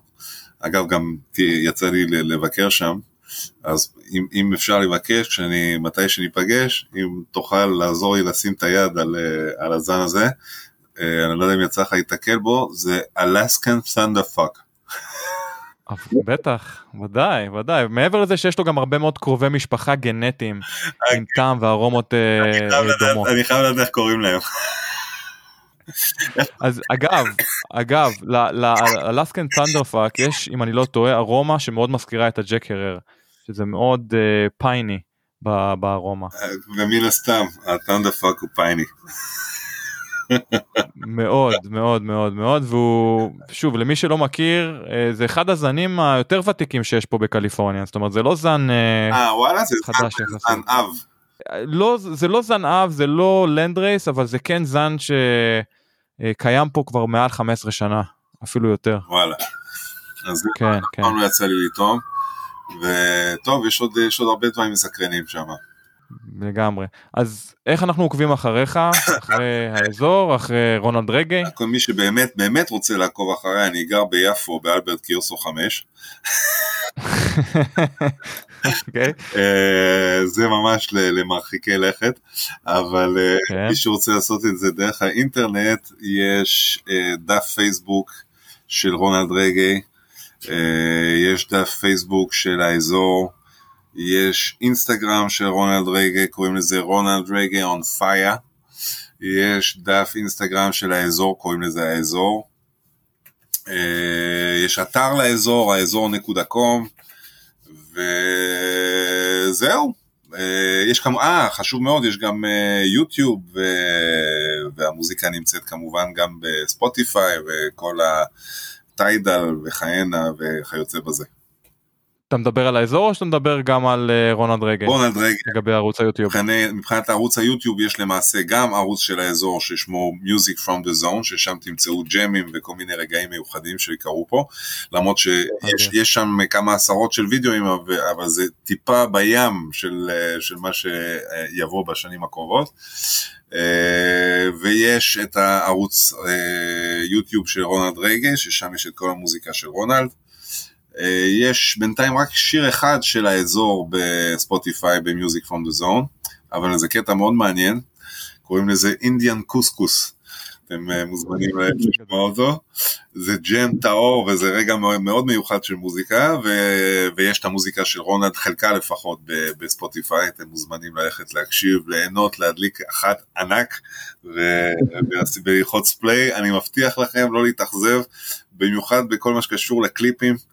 אה, יש קליפים ביוטיוב מרחיקי לכת, אז אה, צפייה מענה לכולם. בהקשר הזה, האם, האם אתם מופיעים? האם אפשר לתפוס אתכם בלייב? אם זה באזור או במקומות אחרים בארץ? אה, חזרנו מהופעה לפני שבוע בלונדון שהתרחשה בקור אז בחוץ, אבל uh, היה סופר כיף, אנחנו מופיעים כאן באזור, ו- ולא רק, גם בכל מיני מקומות אחרים, הופענו בצפון, בכל מיני מקומות, הופענו באירוע של אה, עלי ירוק לקראת הבחירות, אנחנו היינו שם הפסקול של הערב, מן הסתם זה היה מתאים, ברוח, ה- ברוח האווירה. Uh, זהו, אפשר לעקוב שם בסושיאל. אני מפרסם כש, כשיש הופעות. אז מה נאחל לך ג'רמי? קודם כל נאחל לך הרבה בהצלחה באופן כללי, גם עם האזור וגם עם רונלד רגי. תודה. ועוד משהו שאני מאחל לך, ואני מאחל גם את זה לעצמי, שיום בהיר, שאבקר באזור או בכל וניו uh, שמארח קונצרטים ומופעי מוזיקה, נוכל לעשן או להשתמש בצמח האהוב עלינו באופן חוקי למהדרין. ללא חשש. אז זה מה שאני מאחל גם לי וגם לך, אה, שזה יקרה במהרה. אז אה, קודם כל אני חושב שקיבלת אישור שמימי על, ה... על האיחולים שלך, בגלל ששמעת בדיוק באותו זמן, היו פה רעמים שנתנו תוקף לכל המעמד הדרמטי של ההצהרה שלך. ומה אני אגיד לך, בקרוב, בקרוב אצלנו, שנוכל, שנוכל ליהנות בכיף, למרות שבוא נהיה כנים, תשמע, גם כשתבוא לפה בפעם הבאה, וגם תחת המשטר הנוכחי הנורא והאיום אה, של האנשים שהם לא לרוח אה, אי אלו אנשים אחרים, עדיין אנחנו חיים פה בתנאים של חופש די רחב ודי טוטאלי, גם בקטע הזה. אף אחד לא יבוא אליך עם עלה מאחורי האוזן ויכניס אותך לתא המעצר, גם אם הוא יתפוס אותך עם ג'וינט ביד. בטוח, אז אני באמת מחכה לרגע לפגוש אותך אישית באזור, ואני גם מחכה לרגע שתגיע לכאן, לקליפורניה, ונוכל גם לראות את הצד השני של, של תרבות, תרבות הוויד כמו שאני חווה לפחות. בקרוב מאוד, אני מקווה, לשתי האופציות. עם העדפה קלה לביקור שלי בקליפורניה, אני חייב להודות. לא אתנגד. תודה, תודה רבה על ההזמנה ואני מאוד אשמח לכבד אותה. יופי, תודה לך. אז זה היה ג'רמי הורגן, אתה כאמור לא היית ברעיון, אבל הקשבת לרובו. הקשבתי, זה מעניין לפני מאוד. שאנחנו, לפני שנצלול לנושאים שאני רוצה לדבר עליהם, מה יש לך להגיד על, או על הרעיון או על הקשר הזה בין קנאביס למוזיקה, רגעי וכולי? מה, אני חושב שאנחנו רואים בצורה ברורה את הקשר תמיד, אה, עכשיו יותר מ... מתמיד עם מה שקורה, ואנחנו עוד רגע נדבר על זה, אני חושב על סנופ אה, דוג, על, ה... על החברה החדשה שהם אה, מקימים, על הלייבל שאפשר לקרוא לזה לעולם הקנאביס. זה קשר שאנחנו תמיד היה ותמיד יהיה כנראה. חד משמעית, והזכרת את סנופ, אנחנו כבר נדבר עליו כאמור, אבל זה לא עוצר בהיפ-הופ וזה לא עוצר ברגאיי, אין כמעט סוג של מוזיקה או ז'אנר שלא הולך אה, יד ביד עם קנאביס, עם צריכת קנאביס. ושוב, אם אנחנו מסתכלים על הפן התרבותי וההיסטורי, אז כן, מוזיקה שחורה לגווניה, נגיד ככה, uh, יש לה את הקשר החזק ביותר לצמח, לפחות לתרבות המוזיקה הפופולרית, משנות ה-20 של המאה הקודמת עד היום. הזכרנו את זה בפרק, זה התחיל בג'אז של, המאה, של השנות ה-20 של המאה ה-20, וזה המשיך לז'אנרים אחרים כמו R&B, פאנק, סול, והיום אנחנו רואים את זה בא לידי ביטוי בעיקר בהיפ-הופ וראפ. כמובן. ובמסלול מקביל, כאמור הרגעי תמיד היה שם, לא תמיד, עוד כבר משנות ה-60 של המאה הקודמת, קנאביס ורגעי זה היה משהו שהלך ביחד, זאת אומרת, לא היה מוזיקאי רגעי שלא צרך קנאביס ולא שר על, על הצמח אה, ולא כתב על הצמח, אז זה באמת אה, צמח שיש לו קשר עמוק מאוד גם לרגעי וגם למוזיקה שחורה בכלל כאמור. כן, אבל כמו שהוא אמר, יש אה, ז'אנרים שיש להם יותר קשר לקנאביס מאחרים, גם בקהל ששומע אותם וגם בסגנון המוזיקה. אז למוזיקה יש את הכוח שלה כמו שהיא. אני חושב שקנאביס פשוט יש איזה קסם שקשה לי להסביר אותו מדעית, אבל משהו מתרחש שם במוח, ולא רק במוח, אפילו בלב ובנשמה ובתודעה, שלא יודע, באופן אישי משדרג לי את החוויה בעשרות מונים, זה קשר קסום בעיניי. זה קשר ששוב אנחנו מדברים עליו כל תוכנית כמעט יש שם משהו דאם יש שם חד יש שם משהו חז, חזק שקשה להסביר אותו. אני מניח ושוב, שכל המאזינים תחסוק... יסכימו עם זה כל אחד מעדיף את השחטה שלו לפני שהוא נכנס לאיזו הופעה. אה, אז בהקשר של מוזיקה וקנאביס אני חושב ש... שוב מיצינו את הנושא אנחנו נדבר עליו עוד הרבה בעתיד אבל אני רוצה לדבר על שני דברים לפני שאנחנו מקפלים פה את הפרק בקשר הזה של קנאביס ומוזיקה. סנופ דוג שראיינו גם את אחד השותפים שלו לפני כמה שבועות, סנופ דוג פותח חברת קנאביס משל עצמו. ולמי שלא מכיר, לסנופ סנופ הוא גם בעלים של חברה, בעצם חברת המוזיקה, אחת הגדולות בעולם בשם death row, ועכשיו הוא בעצם מרחיב את זה ל-death row cannabis. אז זאת החברה החדשה של סנופ, יש הרבה מאוד דיבור ברשת מאז ההכרזה שלו לפני כמה ימים, מהציניקנים שחושבים שזה עוד uh, מהלך שיווקי כושל של אה, סלב שמנסה למתג את השם שלו לקנאביס, או אנשים שכתבו uh, corporate weed rebranded, בעצם uh, uh, אתה יודע weed קורפורטיבי שפשוט קיבל מיתוג מחדש, ומן הסתם המיתוג הכי טוב ש, שיכול להיות בעולם זה סנופ דוג, אחד הסטלנים המזוהים ביותר עם הצמח. ומצד שני גם אנשים שמאוד התלהבו מהמהלך וטוענים ש... בגלל האהבה העצומה של סנופ לצמח, גם המוצרים יהיו בהתאם איכותיים וטובים. אז נחיה ונראה ו... מהבחינה הזאת. האמת, תשמע, זו שאלה מאוד גדולה, בסוף אה, המוצר שהם יוצאים איתו, שהם אומרים שהוא יהיה מרכזי, זה תפרחת. עכשיו תפרחת, אה, יש בעיה אחת בה מאוד מרכזית שקשה לשמור עליה יציבה, כלומר קשה להוציא כל פעם את אותה אצווה. האם הוא בכלל יכול לשמור על איכות המוצר, ובעיקר אם הוא עושה עכשיו אה, איזה ברנד שהוא across אה, the US, איך הוא מעביר את זה בין הגבולות, איך הוא מגדל בעצם את אותו מוצר. המוצר לא... תשמע, אז קודם כל, רק חשוב לשכוח, אנחנו מדברים פה בשוק פנאי, אנחנו לא מדברים פה בשוק רפואי. הדירות, תשמע, ברור שחשוב שלקוח שמרוצה ממוצר יוכל לקנות אותו שוב ושוב, אבל זה לא אותו רמת תדירות שאנחנו מדברים עליה כמו ברמה המדיקלית, כן? שצריך מוצר שם. באמת זהה. Uh, מעבר לזה שכמו שאני מכיר את התעשייה ואת סנופ זה לא הולך לעצור בפרחים.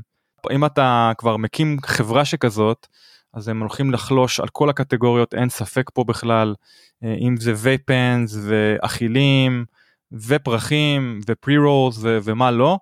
אז ברור שתמיד ההתחלה היא מפרח אבל הם לא הולכים לעצור שם.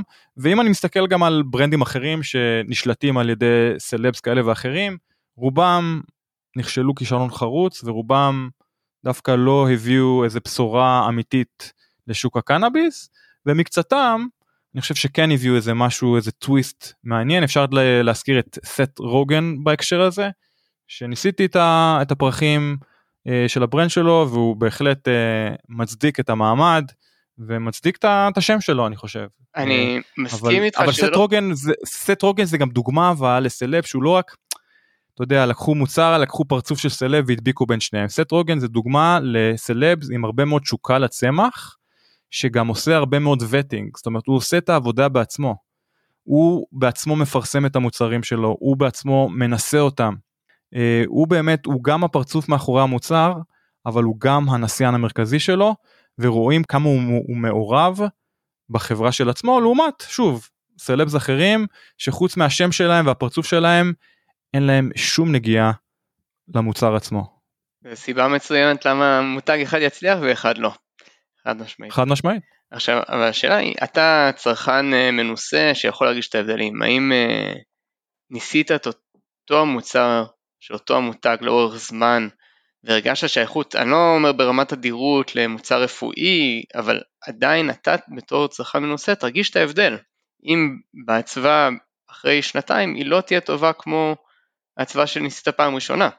תשמע זה, שיח, זה נושא מאוד uh, גדול uh, אני חושב שיחה אפילו לרעיון אחר אתה יודע האם חברות קנאביס צריכות לשווק את אותם מוצרים או אותם זנים אותם גנטיקות קלאסיות או דווקא להביא טעמים ומוצרים חדשים אקזוטיים uh, שונים אז הדעות פה חלוקות אני חושב שגם וגם אין שום מניעה מצד אחד לשמור טעמים uh, קלאסיים כמו שאנחנו. התנסינו בזמנו באמסטרדם בתחילת שנות האלפיים ועד פיתוח של זנים ומוצרים שונים וחדשים אני לא יודע כמה המאזינים שלנו מוכרים עם ה... מכירים את הפאפאיה אחד הגנטיקות היותר אה, פופולריות פה בשנתיים שלוש האחרונות אה, או את ה-GMO הגרלי קוקיז אם תרצה זן מאוד פוטנטי עם טעם וריח מאוד שונים מכל מה שרובכם מכירים. לשאלה שלך, אני לא יודע אם עניתי בדיוק לשאלה, אדירות פחות חשובה לי, כן חשוב לי שאם יש מוצר מאוד טוב שאני אוהב, ויש לי כמה כאלה במקרר, שאני שומר טוב טוב, חשוב לי שאני אוכל לקנות אותם גם בעתיד, ולרוב אני יכול לקנות אותם גם בעתיד. אז גנטיקות שהן באמת נבחרות וטובות, וגם מוכיחות את עצמן מבחינת הפופולריות שלהן, לרוב מקבלות גם המשכיות ואתה רואה אותן חוזרות לחנויות. אין סיבה, אתה יודע, סוס מנצח לא מחליפים, נכון? אם אפשר לשמור נכון עליו, גם... אם הם מצליחים לשמור עליו, זאת, זאת בדיוק השאלה אם אה, ברגע שמדברים על תפרחת, האם uh, האיכות תישאר לאורך זמן, וזה משהו שרק מההיכרות שלך עם השוק הזה תוכל להגיד אם באמת נגיד עכשיו עם uh, death row cannabis הם הולכים להביא משהו חדש, משהו שונה, משהו שהוא באמת יישאר לאורך זמן, שהמותג, בסוף uh, מה זה מותג? מותג אתה רואה אותו עם מוצר, כלומר אתה יודע שאתה הולך לאיקאה, זה המותג, המוצר שאתה מקבל הוא אה, מוצר שאתה יכול להרכיב בבית בקלות באיכות X. אה, אם אתה הולך לקנות פה בדרום תל אביב ריהוט אתה מקבל איכות Y. האם המותג שמצמידים עכשיו למוצר שלהם יחזיק לאורך זמן באותה רמה? קשה לי להאמין בעיקר מעצם העובדה שאתה מדבר על מותג בגודל כזה וייצור וגידול בגדלים ובנפחים שאנחנו מדברים עליהם קשה מאוד לשמור על איכות של, אתה יודע, living soil, craft, בוטיק, cannabis cultivation, קשה. אבל לא זה לא בוטיק, אנחנו מדברים פה על אה, בדיוק, large scale. זה לא בוטיק, בדיוק, זה large scale, לכן אני אומר, האיכות שם לא יכולה להיות בוטיקית, אבל היא, אתה יודע, כן, אני יכול להגיד לך שיש כמה מגדלי ענק ששומרים על איכות סבירה. כן, הזכרנו את Glass House שגם היו אצלנו פה בתוכנית. אה, יש להם את המתקן גידול הכי גדול בקליפורניה. אני חושב שזה חמישה וחצי מיליון square footage שזה משהו פסיכי לגמרי והם מגדלים בשיטת greenhouse ומצליחים להביא מדי פעם גם מוצרים semi איכותיים כן זה לא craft זה לא בוטיק אבל כן מוצר איכותי. אז וכנראה בסופו של דבר תדע מה אתה קונה כל פעם זה הדבר המרכזי גם אם האיכות טיפה יותר נמוכה אתה יודע מה אתה קונה עם הכסף שלך. כן למרות שמבחינה הזאת אין כמו גידול עצמי אתה יודע בדיוק מה גידלת ומה הוצאת מהגידול. אה, חברות קנאביס, שוב, גם חברות שאנחנו עובדים איתן כמו 710 Labs, זה אחת החברות המצליחות ביותר בקליפורניה היום, בעיקר לקהל הפיינשמקרי, אה, מוצרים די, די יקרים, או אפילו מאוד יקרים. אז הם בדיוק דוגמה למה שאמרתי קודם, מצד אחד קולטיברים וזנים שמשמרים, שרצים איתם כבר שנים, ומצד שני מנסים ב-R&D כל פעם זנים ומוצרים חדשים, לבדוק את החך והטעם הקליפורני, או במדינות אחרות אגב הם פעילים, אבל לבדוק את החך, לראות איך הקהל מגיב לזה, ובהתאם לזה להחליט עם איזה line הם נשארים, ועם איזה line הם מחליטים לא להישאר בעתיד. זה חלק מהראייה העסקית של עולם הקנאביס היום. שוב, חזרה לסנופ דוג, חובת ההוכחה עליו. השם כבר עושה הרבה מאוד, מבחינת ה marketing יהיה לו הרבה יותר קל מכל חברה אחרת בתעשייה, אבל כאמור האיכות, אנחנו עדיין לא יודעים מה היא, וזה מן הסתם סימן שאלה גדול. כמובן, אי אפשר לשכוח שסנופ פעם שם את המותג שלו על חברה טכנולוגית ישראלית. שהיא? סידו, ממש לקראת הסוף, חתמו על הסכם עם אה, סנופ. היה שם... אה, איזה חברה עוד פעם? סידו, המקרר הביתי. סידו. היה, כן, ממש שם בסוף, הסכם עם סנופ. זה עדיין קורה? החברה הזאת קיימת? לא, היא קרסה לדעתי איזה חודש אחרי ההסכם. אה, זה היה ממש וואו. כנראה לאס שוט, אני לא יודע את הפרטים, אני רק מכיר משמועות, צריך להגיד, אני לא מעורה שם בחברה או משהו בסגנון, okay. אבל אוקיי. שמעתי שהם חתמו על אה, הסכם עם אה, סנופ, ואחרי חודש וחצי אולי שמעתי שהיא כבר לא פעילה. אז אתם מוזמנים לצלול חזרה לפרק שהקלטנו עם אה, נוח רובין, השותף לשעבר של סנופ.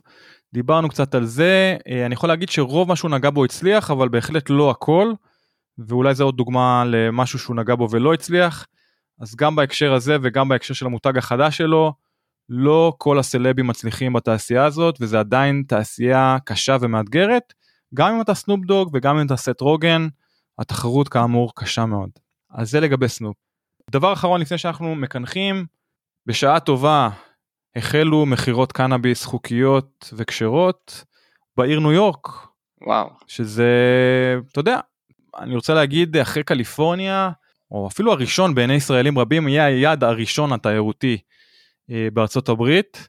אה, גם מעצם זה שהוא קרוב יותר אליכם וגם כי זה בכל זאת התפוח הגדול ניו יורק עם כל ההיסטוריה והתרבות שהיא מביאה איתה וסוף סוף העיר הליברלית הזאת שאסרה על uh, מכירות קנאביס ושימוש בקנאביס סוף סוף מתירה מכירות של קנאביס כרגע אני חושב שזה חנות אחת בקרוב ייפתחו עוד כמה אבל זהו קרון יצא הרכבת uh, שוחררה ו...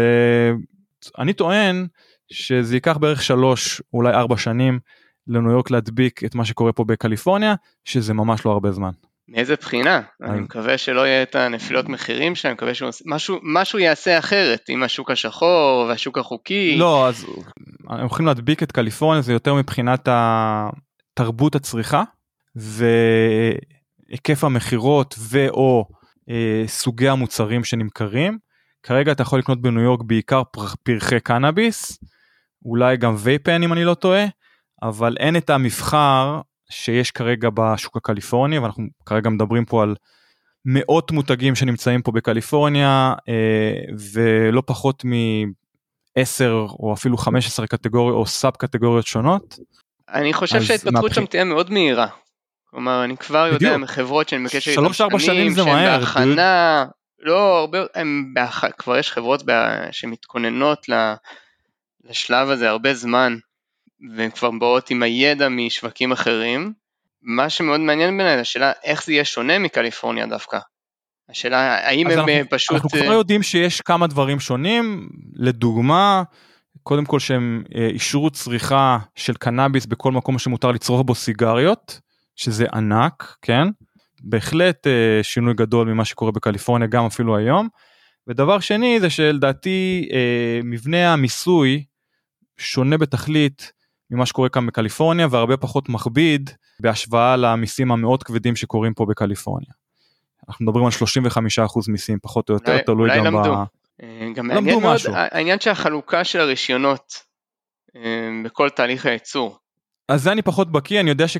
כמו בקליפורניה הגבילו את זה במספר, כמו בקליפורניה ניסו לתת יותר רישיונות או הזדמנויות לסושיאל אקווידי מה שנקרא, לאנשים ואוכלוסיות שנפגעו מרדיפה של קנאביס, אם זה אוכלוסיות של אפרו-אמריקנים ולטינים ואסירים לשעבר שנכנסו לכלא בגין עבירות אה, שימוש או סחר בקנאביס, הם הולכים לקבל את הרישיונות הראשונים.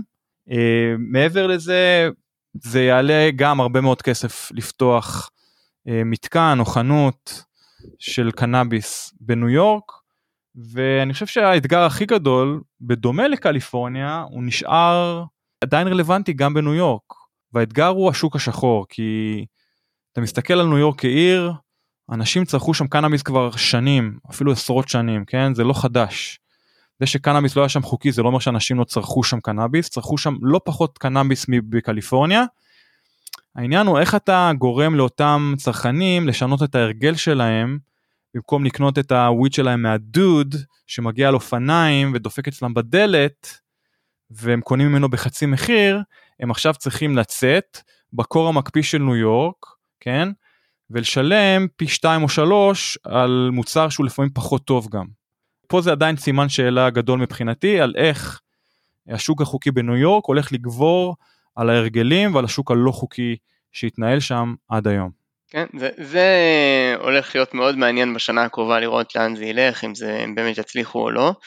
יכול להגיד שהייתי לא מזמן בשיחה מאוד מצחיקה עם uh, מישהו שיש, בשיחת זום מהארץ, uh, תוך כדי שאנחנו מדברים טכנולוגיות ישראליות שהוא מתעניין בהן, uh, סוחר מקומי בניו יורק שסיפר על התוכניות שלו לפתוח חנויות ולהעביר את כל המזומן שיש לו לשוק החוקי. ואני חושב שבסוף צריך להבין אותם, אותו דוד שאולי הרוויח, או הרוויח בשביל מישהו אחר, הרבה כסף במזומן, רוצה אולי לצאת מהמחילה, וכן להיכנס לשוק חוקי וכן להשתפר אם ייתנו לו את הצ'אנס. מסכים. וזה... וזה... הצ'אנס הזה הוא, הוא חד פעמי, כי אתה יודע, אותם אה, אנשים שינסו את מזלם בשוק החוקי, once הם אה, ייחשלו פעם אחת, או יראו שהשוק החוקי סוגר עליהם, אתה יודע לאיפה הם יחזרו, למקום הטבעי שלהם. נכון, זה הרבה יותר קל. אבל אם המחיר של השוק החוקי לא יהיה גבוה, הם לא יצליחו שוב פעם לחזור ללא חוקי. אם הפער יהיה נכון. נורא נמוך, אנשים יעדיפו לא להביא את אותו בן אדם אליהם הביתה. ושוב, ושוב זה בדיוק נושא שיהיה גם רלוונטי אה, אליכם בסופו של דבר ברגע שתהיה לגליזציה בישראל או בכל מקום אחר השוק החוקי חייב להתחרות במחירים ובאיכות שלו בשוק הלא חוקי כי אם לא תהיה תחרות והשוק הלא חוקי אה, יציע מוצרים טובים יותר בפחות כסף אז אה, זה no brainer אותם קונסורים אותם פיינשמקרים אותם אנשים שהיסטורית קנו בשוק השחור ימשיכו בהרגלים שלהם ויקנו אצל אותו דוד בדיוק למה להם לשנות למה להם לשלם יותר אז זה אחד האתגרים הגדולים ואני לא יודע איך ניו יורק תתמודד עם זה כעיר כמדינה. מעניינים למדו ממדינות ש... אחרות, כלומר יש כבר, אפשר להסתכל אה, על קליפורניה וקולורדו ולראות מה, מה קרה מהשנים האחרונות ולנסות ללמוד ולשפר. העניין. מעניין אם יש, אולי אתה מכיר אנשים מהתעשייה בקליפורניה שעכשיו פועלים בניו יורק ומביאים איתם את הניסיון שלהם ואת הידע ואת העבודה הנכונה כדי כן להצליח. כן, כן, יש קודם כל כמה מותגים בודדים קליפורנים שהרימו ראש בניו יורק ואנחנו הולכים לראות אותם בשנה הקרובה בניו יורק. זה קורה, אבל אתה יודע, ללמוד מקליפורניה, בסופו של דבר קליפורניה נכשלה במלחמה שלה עם השוק השחור. שוב, אתה מסתכל, זה שוק חוקי אה, לשימוש רפואי כבר מעל 20 שנה, לשימוש פנאי אה, כבר מעל 5 שנים, ועדיין המכירות בשוק הלא חוקי אה, גבוהות יותר מהשוק החוקי, אוקיי? נכון השוק החוקי נותן fight, נכון המכירות, אנחנו מדברים פה על מכירות של בערך 5-6 מיליארד דולר בשנה בשוק החוקי, שזה הרבה, כן? אבל שוב, השוק הלא חוקי בקליפורניה עדיין פורח, בלי כמובן להזכיר שיש הרבה מאוד חברות חוקיות, כן? מותגים חוקיים לחלוטין, שיש להם איזה יד כלשהי גם בשוק המסורתי, בשוק הלא חוקי. יש יותר ממקרים, ממקרה אחד ששמעתי עליו מגוף ראשון של חברות שדיברנו עליהם כאן בתוכנית ויש להם גם מחלקה פחות חוקית נקרא לזה ככה. וואו.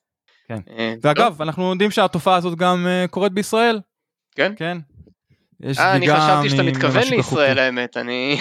לא, לא, לא, אני התכוונתי לקליפורניה, אבל אנחנו, שוב, אנחנו נגביל את זה גם לישראל, יש גם בישראל חברות, זה לא ממקור ראשון, זה אני לא יודע, זה רק הערכה, חברות שעושות דברים מתחת לשולחן, רק מהרצון לשרוד ולהישאר רלוונטיים. זה לפחות מה שקורה פה במותגים הקליפורניים שאני רואה מקרוב. נקווה שלאורך זמן זה יעבור, כמו שהמונשיין נעלם לאורך זמן ותעשיית האלכוהול כן הסתדרה על חברות חוקיות שמייצרות מוצר נכון. איכותי וגם כאן זה יקרה.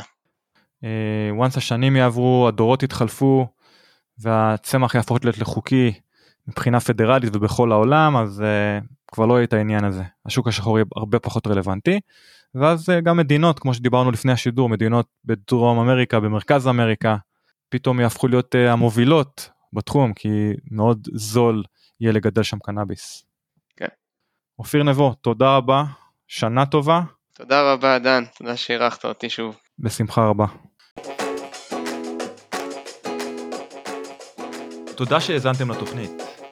אם נהניתם ממנה, ומהאורחים שהבאנו לכם, נשמח אם תדרגו אותנו בחמישה כוכבים. כל דירוג או ביקורת חיובית יעזרו לנו להמשיך להביא לכם את האורחים הכי שווים בתעשיית הקנאביס. יש לכם הצעה לאורח או נושא מעניין? נשמח לקבל בקשות והצעות לגבי נושאים או אורחים שמעניינים אתכם, המאזינים שלנו. אנא כתבו אלינו ל- From Kali to Push at gmail.com From Kali to Push במילה אחת at gmail.com אנא אל תיקחו את האינפורמציה שמוגשת בתוכנית כעצות רפואיות או עסקיות. צרו קשר עם הרופא שלכם או כל גוף רפואי מורשה אם אתם מעוניינים לצרוך קנאביס לשימוש רפואי. התוכנית נעשית מתוך אהבה ותשוקה לצמח הקנאביס, אך אינה מעודדת קנייה לא חוקית של מוצריו. תודה על ההאזנה, נשתמע בקרוב. צ'או.